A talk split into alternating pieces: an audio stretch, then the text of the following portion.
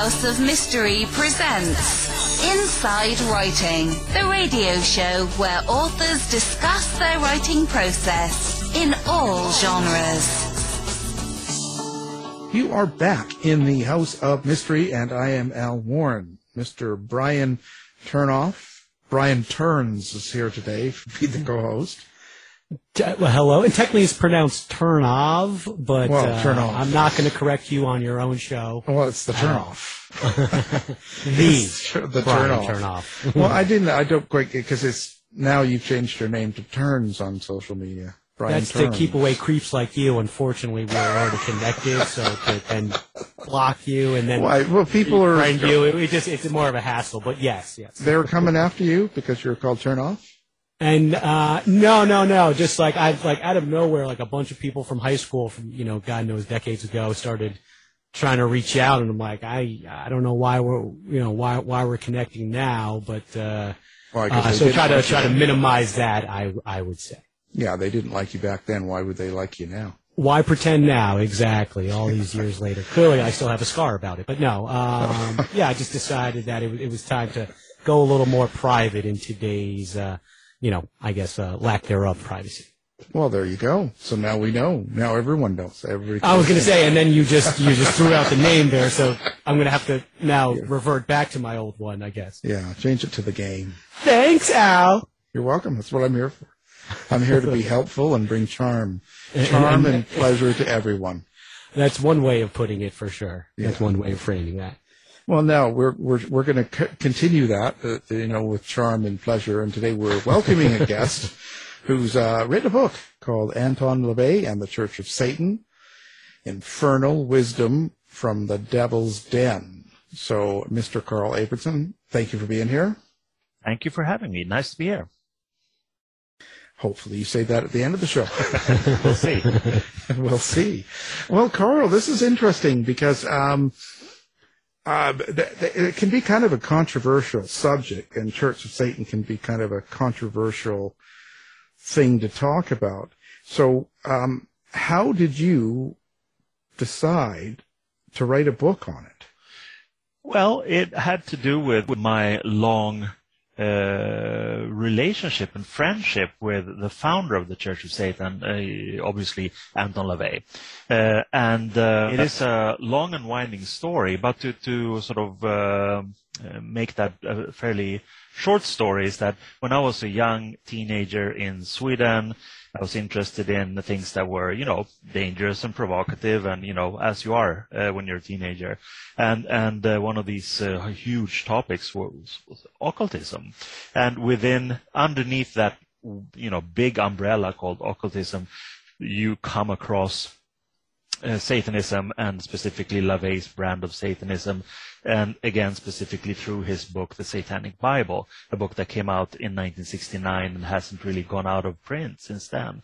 Uh, I find found all of that stuff very cool. I found him cool as a kind of an uh, uh, American um icon and an anti-hero in a way, and a countercultural hero. Um, there were so many interesting facets. So I became fascinated. And then what happened was that when I started a band, because that's what you do, you know, when you're young, you start a band. And I wrote a song about LaVey's relationship with my teenage paramour or, or uh, object of teenage lust, Jayne Mansfield, the beautiful actress. Um, and, you know, they had a fling, they had a relationship, and she was a member of, of the Church of Satan. So I wrote a song about that. And then a, fr- a mutual friend, um, me and LaVey, the, the British musician Genesis P-Orridge, said that you, when that record came out, you should send that record to LaVey. I'm sure he will appreciate it. And of course, I had nothing to lose, so I did, and I didn't expect anything to happen um, because it was just you know a rock and roll song, and I knew he didn't like rock and roll. But anyway, I got a beautiful letter back from Anton LaVey, you know, and my, my mind was blown at this time. Uh, and things happened pretty fast. Um, I saved up money and I went over to, to San Francisco in 1989 and that's when I met him for the first time. And I'm sure he was curious about who I was. and I wasn't sure whether I would be sort of, you know, welcomed back after that first initial visit. But anyway, it developed into a beautiful friendship and one that I have cherished um, very much all throughout my life. And then, you know, he died in 1997 and, you know, life takes over and you start a family and, you know, these things happen. But I would say some five, maybe between five and ten years ago, I had these thoughts, you know, wow, why was this so inspirational for me? And, and, you know, what actually happened during these, uh, visits because I was there like almost every year uh, during the early 90s, and and I decided to uh, ask, int- basically interview uh, friends from then who had been there with him also at the same time, uh, but also other people that I knew were there but that I didn't know personally, uh, and that turned into the project. Uh, into the Devil's Den, which was which is a documentary film, and anyone who works with film knows it's uh, it's a bitch. You know, you have to cut away so much material. Um, so I decided I want to make a book out of this and use more of the interview material that I had, and that's the foundation of this book that just came out, Anton LaVey and the Church of Satan. So it's basically my original curiosity and my being mind blown about hanging out with him and you know it was beautiful but gradually changed inside me into to uh, thinking about why was this so impactful? Uh, how did it change my life? And you know, why do I still hold it in such um, high esteem in a way? That that's the basis of it. Well, you um, so what what did you think of him before you met him, and and what did you think of the Church of Satan? Did you have any serious thoughts on it, or were you pro them or negative, or did you have any sort of feelings? No, yeah, I was absolutely pro. And the thing is that um, you can look at this from from uh, you know many different perspectives. One is, for instance, you know the philosophy or or uh, the uh, magical system of the Church of Satan, and then you can look at him as an American, you know, uh, countercultural uh, icon in a way. And and all of these things interested me. I was very interested in in magic. Um, as a phenomenon, you know, as a possible tool of transformation, uh, but also as a phenomenon in uh, in our culture and in previous cultures. And he was something who brought something very new to the magical table. Um, meaning that he didn't rely on old arcane patterns and old wisdoms from medieval times and you know uh, neo neo um, you know Pythagorean uh, mystics and, and that kind of thing. Uh, but basically, he came up with his own thing, um, which he codified and called Satanism. And it's basically a very kind of egotistic uh, philosophy and egotistical magical system, which is pleasure based. It's very Epicurean in a way. And, and, um, the using these sort of dramatic symbols of, you know, Satan and these sort of names from, um, you know, uh, Judeo-Christian uh, history basically, but also from other parts of the world. You know, so that, that's one thing. I thought it was very fresh. But then him as a person, I knew that he was very, you know, intelligent, a great musician, had a great sense of humor, and all of these things. I'm very, very happy that I could, uh, you know, get to experience firsthand and see that it was true. It was not some, you know, little fan club that tried to, you know, laud him and and boost him. Um, but it was a real congregation of really nice, intelligent people who were doing very interesting things. So I was pro from the beginning in my youthful, you know, curiosity, and and um, that feeling is is still with me after having experienced, uh, you know, him and and the Church of Satan. Was was he all what you expected? Like when you actually met him, um, did, were you surprised or were you totally getting what you thought you were? Yeah, I think it was you know, at the time when I met him the first time in 1989, you know, he was 59, uh, which is not really, you know, uh, that old, but he, I could see that he was a bit, you know, failing in health. So my first experiences, the second-hand experiences of him were through uh, there's an old documentary from 1969 called Satanis, and I'd collected a lot of you know archival material in terms of interviews and photographs, and uh, and and they usually um, had him in his prime, sort of late 60s, early 70s, when he was completely flamboyant and completely out there in um, you know, manipulating media in a way and being in all the on all the talk shows and Johnny Carson and all the magazines and men's magazines. So my first impressions were more of that guy who really knew how to handle the media. But the person I got to meet was, of course, that's later in life. So he was a bit more. Uh, he wasn't a recluse, but he was reclusive. You know, he liked to stay at home, uh, play music. He was a great musician and hang out with friends. And I think what happened at this time um, specifically maybe uh, throughout the 90s, uh, was that he um, hung out with with uh, a younger generation, basically, because I think it vitalized him. see, you know, him seeing his ideas getting a new audience in a way, but also perhaps as being fertile soil to take his ideas and seed and you know concepts on. Um, and I felt at the time uh, that it was just uh, remarkable, and he, that he was really, you know, a fantastic, nice human being, but also a great magician in the sense that he had something. He had worked with co- the codification and conceptualizing um, radical philosophical and and magical ideas, and of course he had written books. But this there there are other ways of of uh, leaving legacies, and that's through uh, living people you know, the people that he met at that time, uh, most of them are, you know, still alive and doing things like, you know, I just wrote this book, for instance. So it's sort of carrying on, uh, I wouldn't say perhaps not a legacy, but certainly carrying on the spirit of his endeavors, you know, whether they be magical or philosophical or just simply artistic, you know, because he was also a great, uh, you know, fantastic musician, for instance, and liked to paint and, you know, just very creative individual.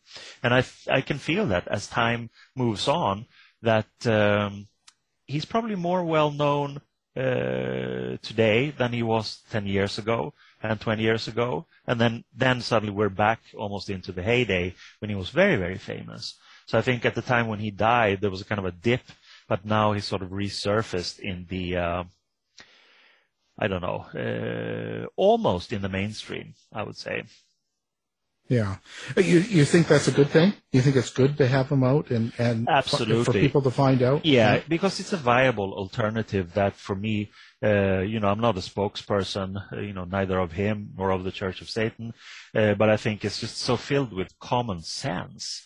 Um, if you look at it, it's like I, in the book uh, I call him America's pop Nietzsche you know, he sort of brought uh, Nietzschean ideas into a more, you know, I, I, think I call it uh, bringing the, you know, Nietzsche into the uh, American uh, living rooms or into the li- American TV couches in a way, basically popularizing these ideas that don't necessarily have to be highfalutin philosophical ideas.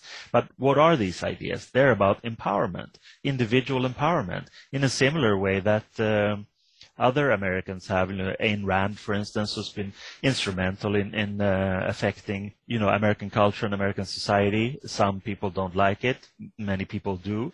Uh, but you can never look away or shy away from the fact that her ideas have affected um, American culture as, you know, um, the ideas of LaVey has done that too. And of course, Nietzsche and Schopenhauer and all these people who created this original impetus for the philosophy of will, basically. Um, they are complicated, but they seems to be that they always become more and more disseminated for each generation that that uh, uh, studies them and and express their you know, a condensed uh, version of their philosophies for the modern times. And that's exactly what LaVey did. It was a condensator and a filter in a way. And then, of course, you could say, you know, why do you have to call it Satanism? Why do you have to use that symbol? Well, you know, I think he wanted at the time, meaning mid 60s, he wanted to have attention for the group, for himself, to have a career based on controversy and, um, you know, a cultural uh, public presence, and he certainly got that, and it did become all of those things. It did become a career. It, it made the book sell. It made the Church of Satan grow.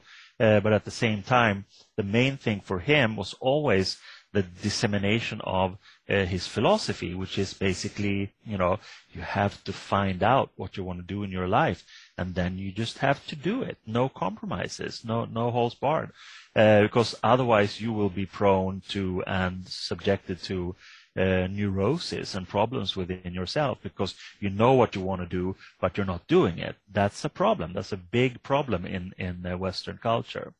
So I think he was uh, filled with common sense he was controversial, he was provocative, and he used these terms that obviously are not to everyone's liking, but he did it to break through a kind of a veil of uh, passivity, of, of um, a pacified public in a way. And I think he did manage to, to uh, pierce that enough to, to create uh, fairly big interest. The Anton LaVey of the 60s and the Anton LaVey of the 90s, I imagine they have some fairly big differences. I mean, how how did his opinions change over time about Satanism, Church of Satan, and all the things he practiced uh, initially? Yeah, I think that's a that's a very good question because as we, we all know is that uh, we don't remain exactly the same, and you know there are no. Um, there's no standard time for when you like peak in life. This is my peak when I'm 31 or 35. Uh, we all have our ups and downs, and we all change as persons. But of course, he concocted this um, uh, philosophy. Uh, he sometimes he called it the religion. Other people have called it the religion. Uh, but anyway, the Church of Satan and the philosophy of Satanism. He concocted that certainly in his prime, and he um, lived in it, and he promoted it, and and they created a big buzz. Uh, then, of course, you know, time moves on. You have to deal with other things, focus more on family, these kinds of things. And then, of course, you grow older and you may grow infirm and and uh, the exteriors of the outside world may not develop to your liking. I can feel that to great you know extent myself today. I'm I'm 56 and I don't look at the world the same as when I was 23. That's just natural.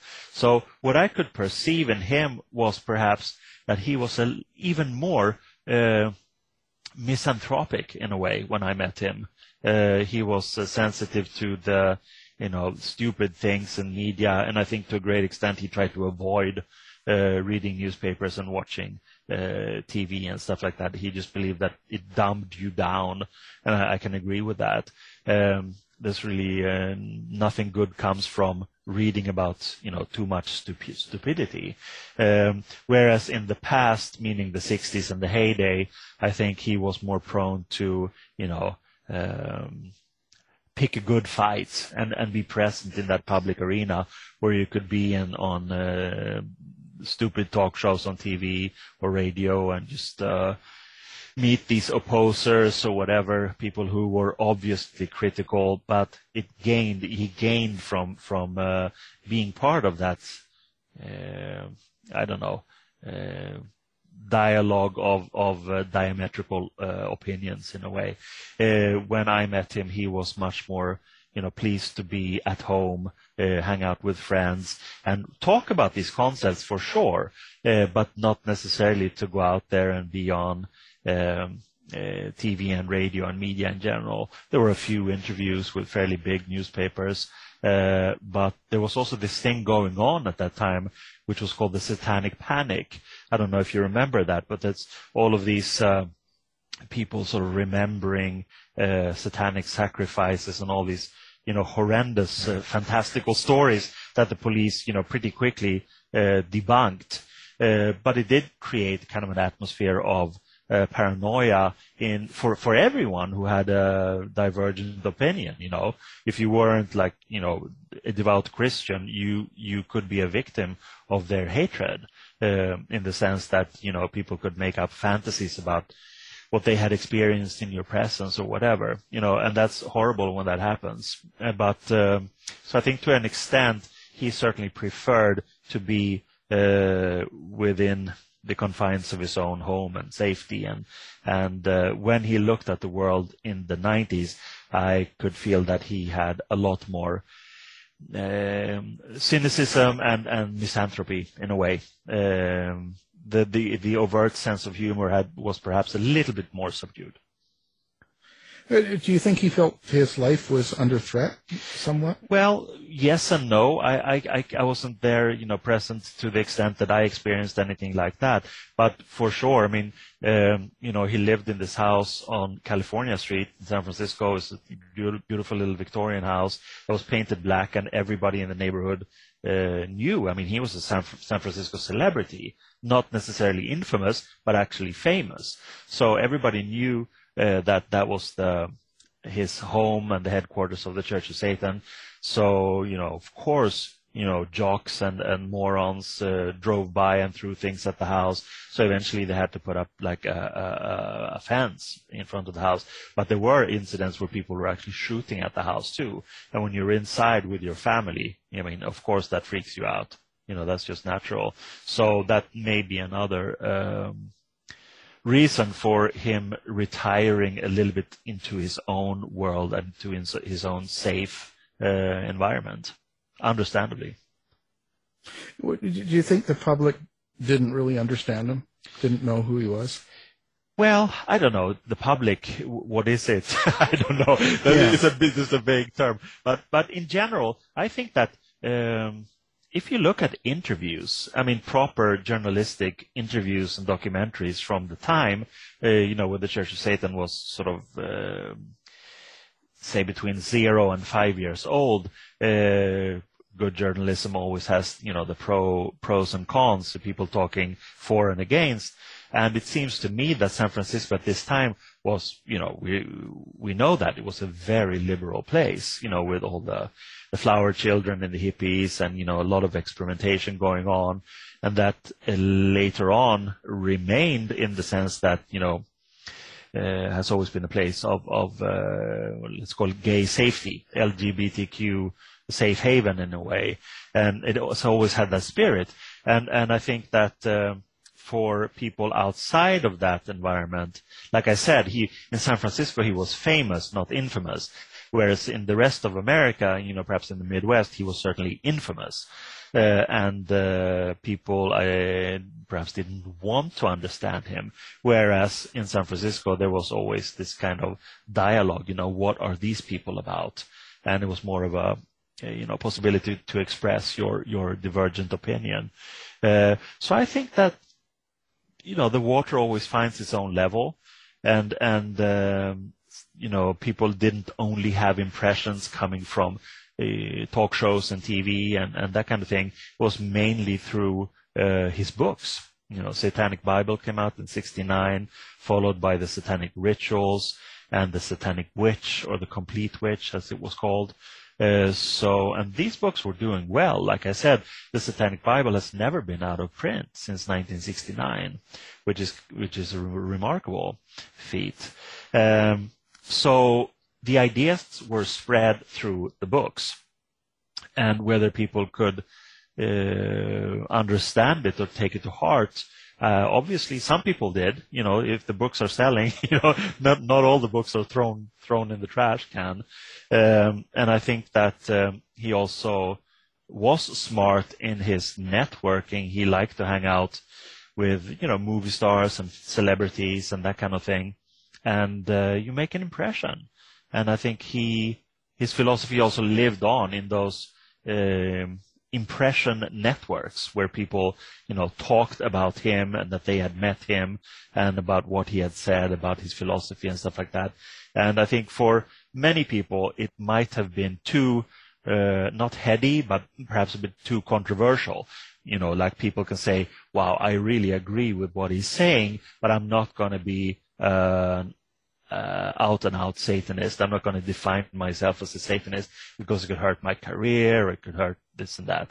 But LaVey was always very uh, understanding about these weird, you know, foibles and machinations of of human culture. So he always said, uh, you know, it would be uh, paradoxical to demand of someone to, you know. Um, claim, you know, define themselves as Satanists, because it's much better to be an, a, covert Satanist and enjoy that than being a miserable overt Satanist who, you know, always gets uh, criticism or you know aggression where in fact they just want to enjoy life. So it's better to sometimes be be uh, quiet about it and and just um, uh, enjoy it in secrecy. That's that's uh, something that LaVey uh, supported 100% researchers who have um, looked into his history they have found some inconsistencies in, in, I guess what we would say the, the legend and reality of Anton LaVey. You know, for example, he, I think he talked about having an affair with Marilyn Monroe, being a worker, uh, working as a photographer for the San Francisco Police Department, um, and yet there's no real evidence for that. I mean, how do you, as a, a fan and a friend, reconcile that? Yeah, well, th- there are two ways to look at that, uh, according to me. Uh, and first of all, you have to look at what kind of person he was and what kind of person he wanted to be and what kind of you know persona he wanted to emulate in a way. And and um, he came from a background where he sort of he, he didn't go to college. He worked on a circus and a sideshow uh, which has been completely verified. You know, he worked with big cats, lions, and tigers, and also played as, a circus and sideshow musician. He was very skilled. That was actually his main profession as a, as a musician.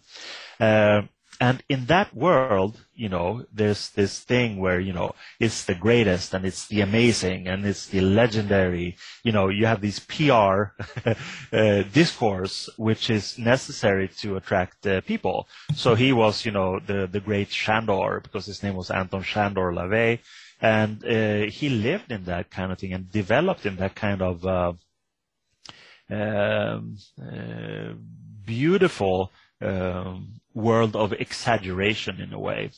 So there's a wonderful expression that is usually called when when some people are trying to uh, define themselves in a way that might shock other people is that they tell a truth and a half meaning they, they exaggerate a little bit to create a persona um, that is something that they want to achieve everybody does it daily who work, you know, in social media and with selfies and uh, trying to present something that they're not, you know.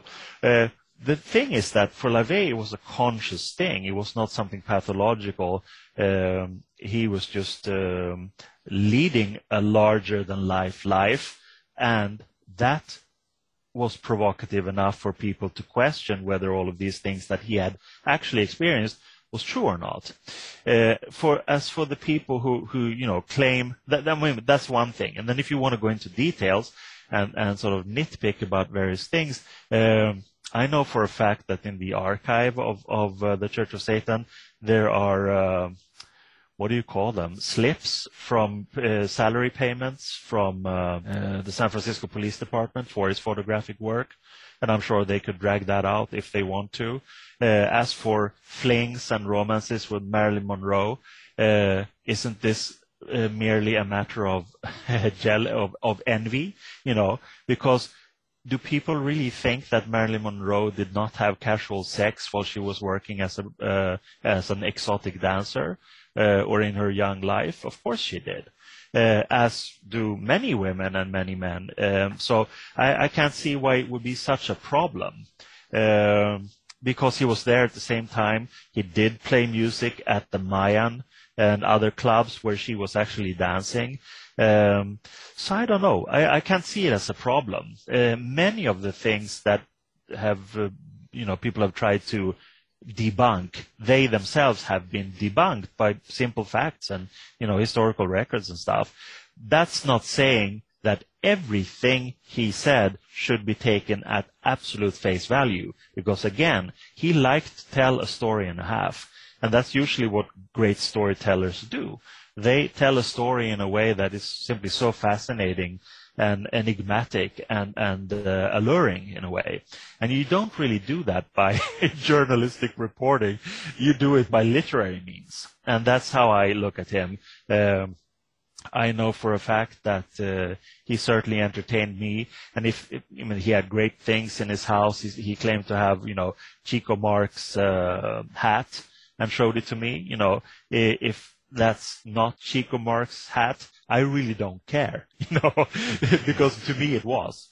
So in that sense, I wouldn't call those things um, absolutely not lies. I would call them, you know, very interesting objects that can bring out entire stories from someone who absolutely uh, led a fantastic life, really a larger than life life. What's your favorite memory of Anton?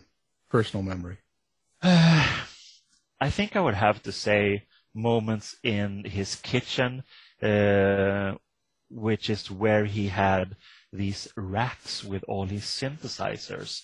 Um, and it was so amazing because um, being a, a, kind of a musician myself in that kind of experimental way that was, you know, quite common in the late 80s, uh, basically meaning you can't play, but you use synthesizers to sort of create soundscapes or whatever. But here was someone who had a great amount of synthesizers, some of which were quite modern, you know, and, and he had programmed them all uh, with sounds that sounded like really old uh, instruments, like from bands from the 40s and circus music and uh, these weird, weird sounds. And then, of course, that's all fair and fine. But he was an amazing musician. And again, I mentioned uh, Chico Marx's uh, hat.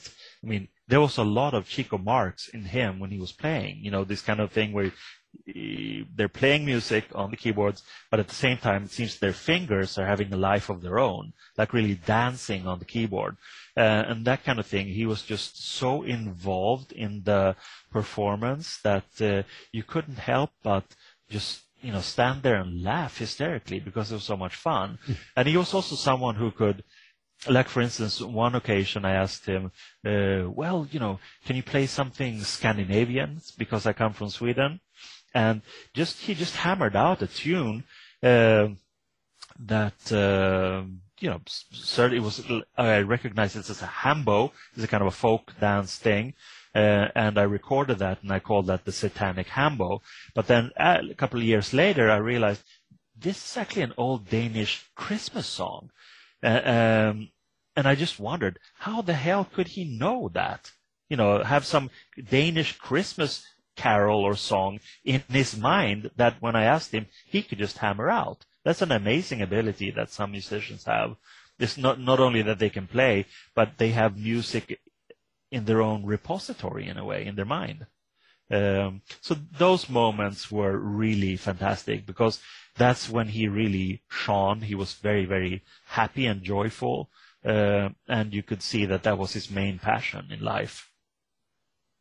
Did you uh, ever participate in any, you know, like magical rituals uh, with him? Uh, yeah, we, you could. That's a matter of definition. Also, if you th- if you uh, look at it from, you know, going into this, uh, you know, dark chamber and there are people in hoods and um, the nude lady on the altar and stuff like that, that didn't happen then. That sort of ended in the mid '70s um, in that kind of flamboyant way.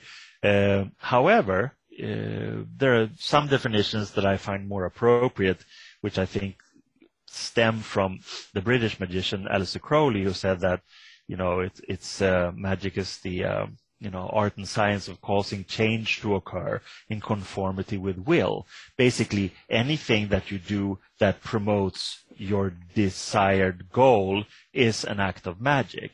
And in that sense, yes, we we uh, talked about things and we uh, hung out and strengthened certain things, and and uh, uh, so in a sense, we we created something together that led to certain things. Absolutely, uh, I did also get.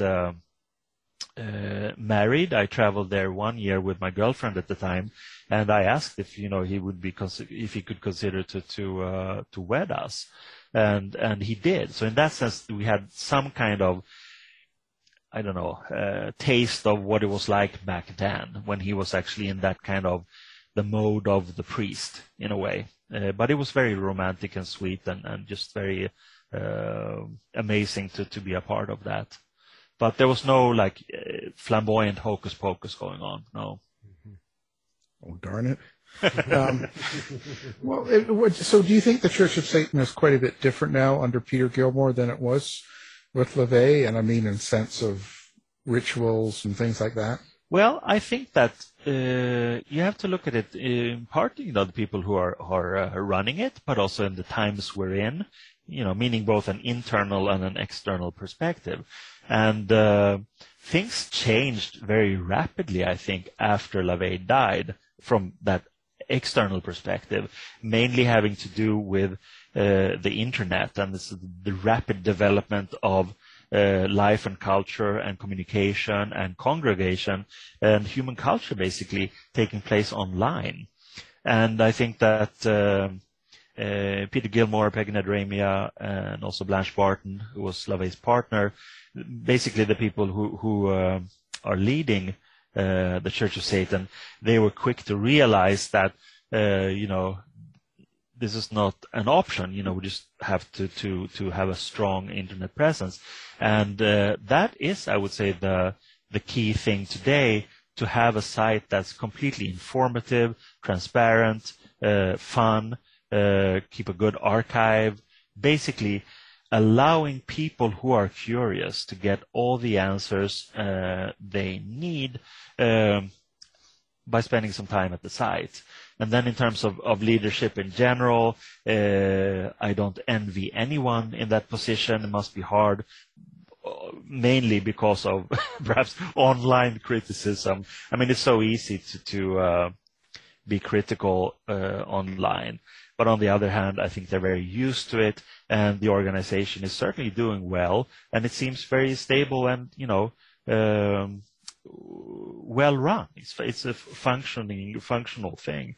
So I think that LaVey, if he had lived longer uh, and then perhaps uh, re- remained in power, but perhaps wasn't strong enough to truly go with the flow of technology and stuff like that. He was he was interested in it absolutely, um, but um, I mean it's just pure speculation. Maybe it would have taken longer for the Church of Satan to adapt to um, to the modern times, but you know that didn't happen. And what happened was that uh, the Church of Satan is now a very active and sort of contemporary presence. Yeah, yeah. Peter Gilmore almost had me joining, but when he said there wouldn't be a big pile of guys coming here with capes to have sex. I was like, oh no. well, you can do that on your own free time, right? Oh, I know. That's what he said. Well, that's why he started the House of Mystery. yeah, it's like, I can do that myself.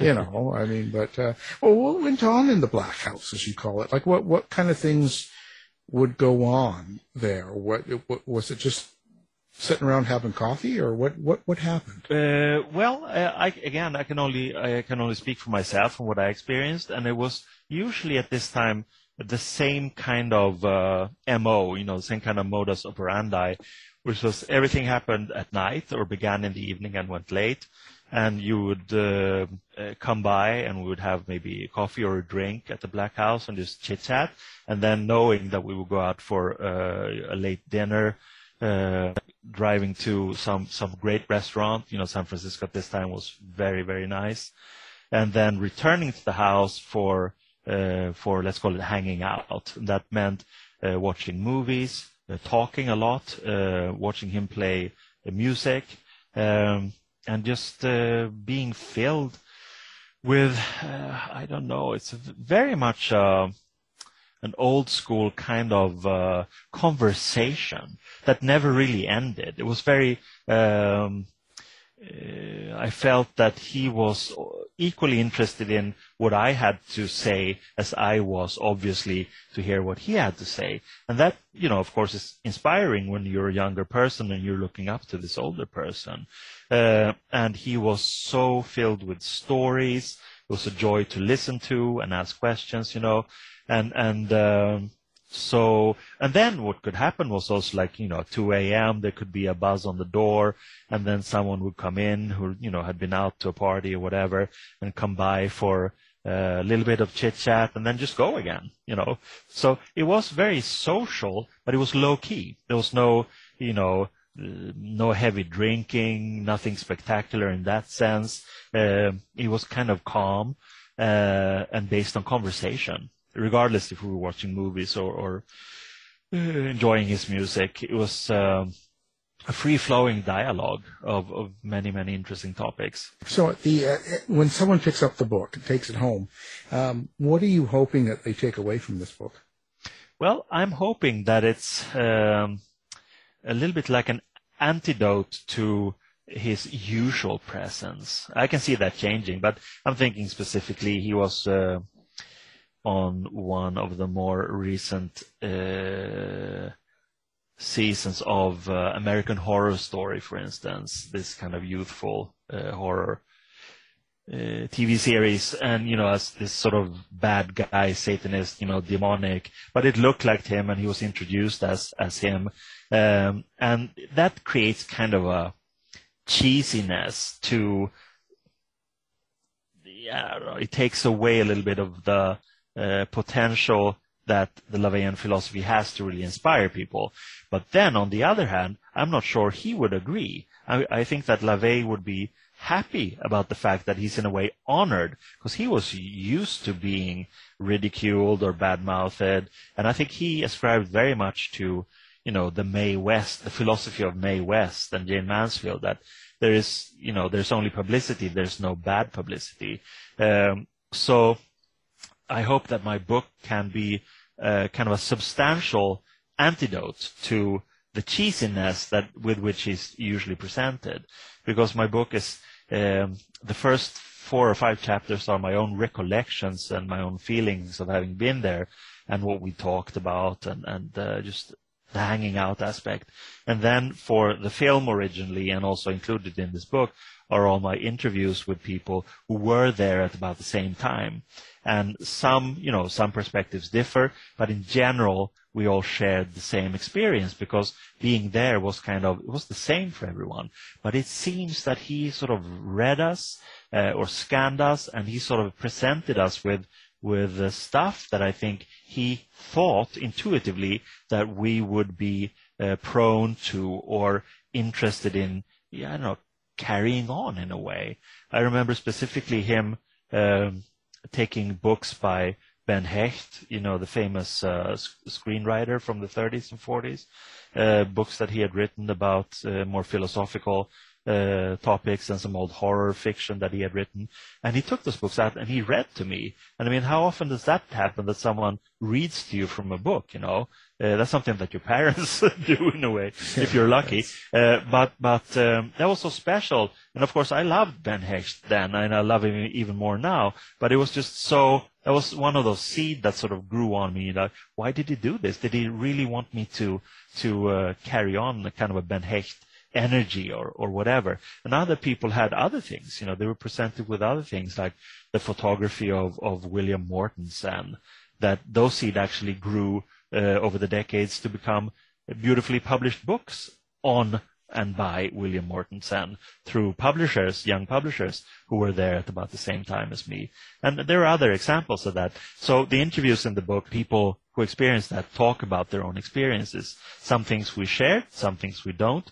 But it, the book gives, I think, a very accurate picture, uh, not in a in a critical or analytical way, but it gives an insight into the human being uh, that that he was to us. It's not an attempt to create like the ultimate biography, uh, but it's a very uh, great piece of history writing, I would say, because it's all based on first-hand uh, sources. Yeah, that's an interesting point, you know, the philosophy of a human being, and that's kind of what I see him as, and his his the way he approached things. But a lot of the you know mainstream world. Again we're going back to mainstream. But there, there's a concept of of Anton LaVey as being like a satanist where they you know eat children and animals and bloodlettings and all this sort of stuff. Do you think they'll ever people will realize the difference or, or that, that there is a different philosophy yeah i think so. And i think so. It will it will be uh, evident and obvious uh, to the people who really have the capacity to understand.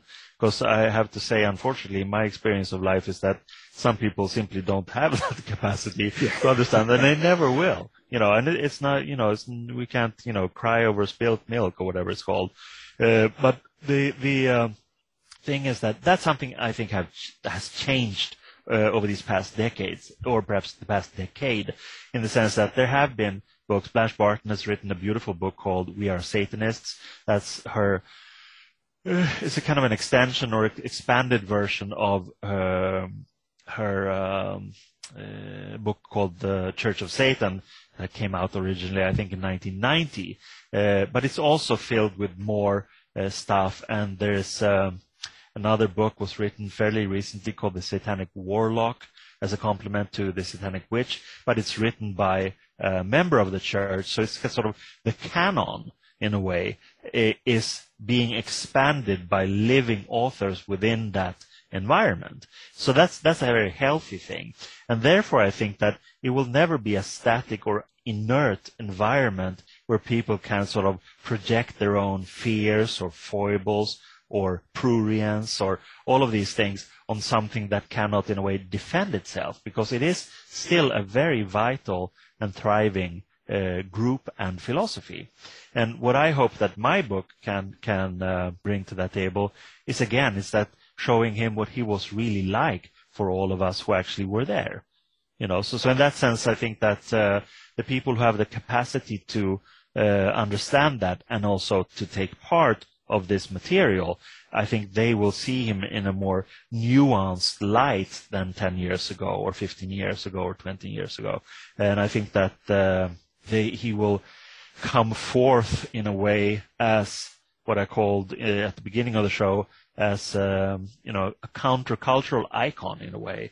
Yeah, back then he was controversial uh, in a group of many controversial people. There could be, you know, anything from, you know, Allen Ginsberg was controversial, the hippies were controversial, Tim Leary was controversial. They were all on par, perhaps representing different things, but they were part of a like a countercultural wave in America at the time, mid 60s to, to mid 70s basically. And LaVey had his particular niche. And, and I certainly think that he belongs up there with the greatest of them. And I think he would agree. Uh, I don't think he agreed so much uh, back in the day because he wouldn't want to be associated with those people. But I think looking back at that you know specific slice of American history, now uh, there were key people who who uh, created a lot of change in American society, and I certainly believe that he was one of them.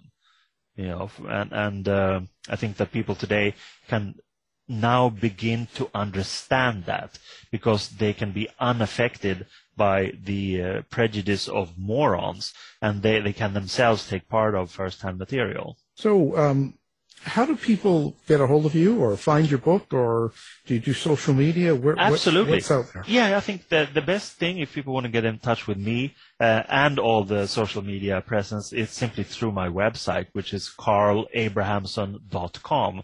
That's Carl with a C and Abrahamsson with two S's, carlabrahamsson.com. Um, and that takes you on to all kinds of things, you know, links to where they can see the film, for instance, and all my social media stuff.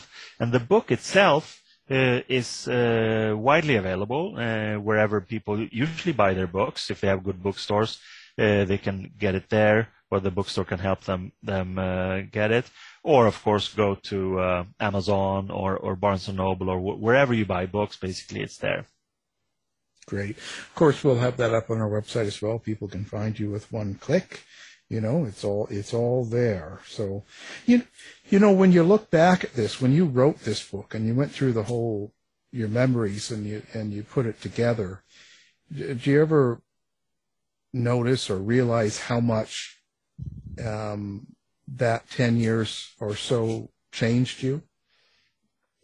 Absolutely. Uh, and it, it was also, it wasn't an exclusive thing. I mean, of course it was an exclusive thing to be invited and invited back to, to, to, uh, the Devil's Den in a way.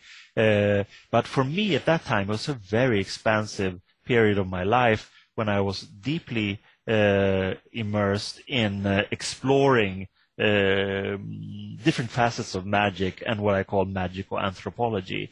So I was having a blast, you know, really uh, talking to, interviewing, meeting a lot of magicians and magical people, uh, philosophers, uh, uh and LaVey was part of uh, that beautiful uh, cauldron in a way that really affected my life. So, and I think that if I wanted to say, you know, how important was he to me in in in this cauldron, in this uh, entire spectrum of things that were going on in my life, and I would say that he was like, you know, top three. He was very very uh, instrumental in my development, and I still uh, carry on a lot of you know cherished memories and. Um, uh, yeah, still inspiration from him and his way of uh, approaching things. Uh, he approached things with a sense of humor, with uh, common sense, with a kind of clarity, uh, and especially how he expressed himself. He was very inspired by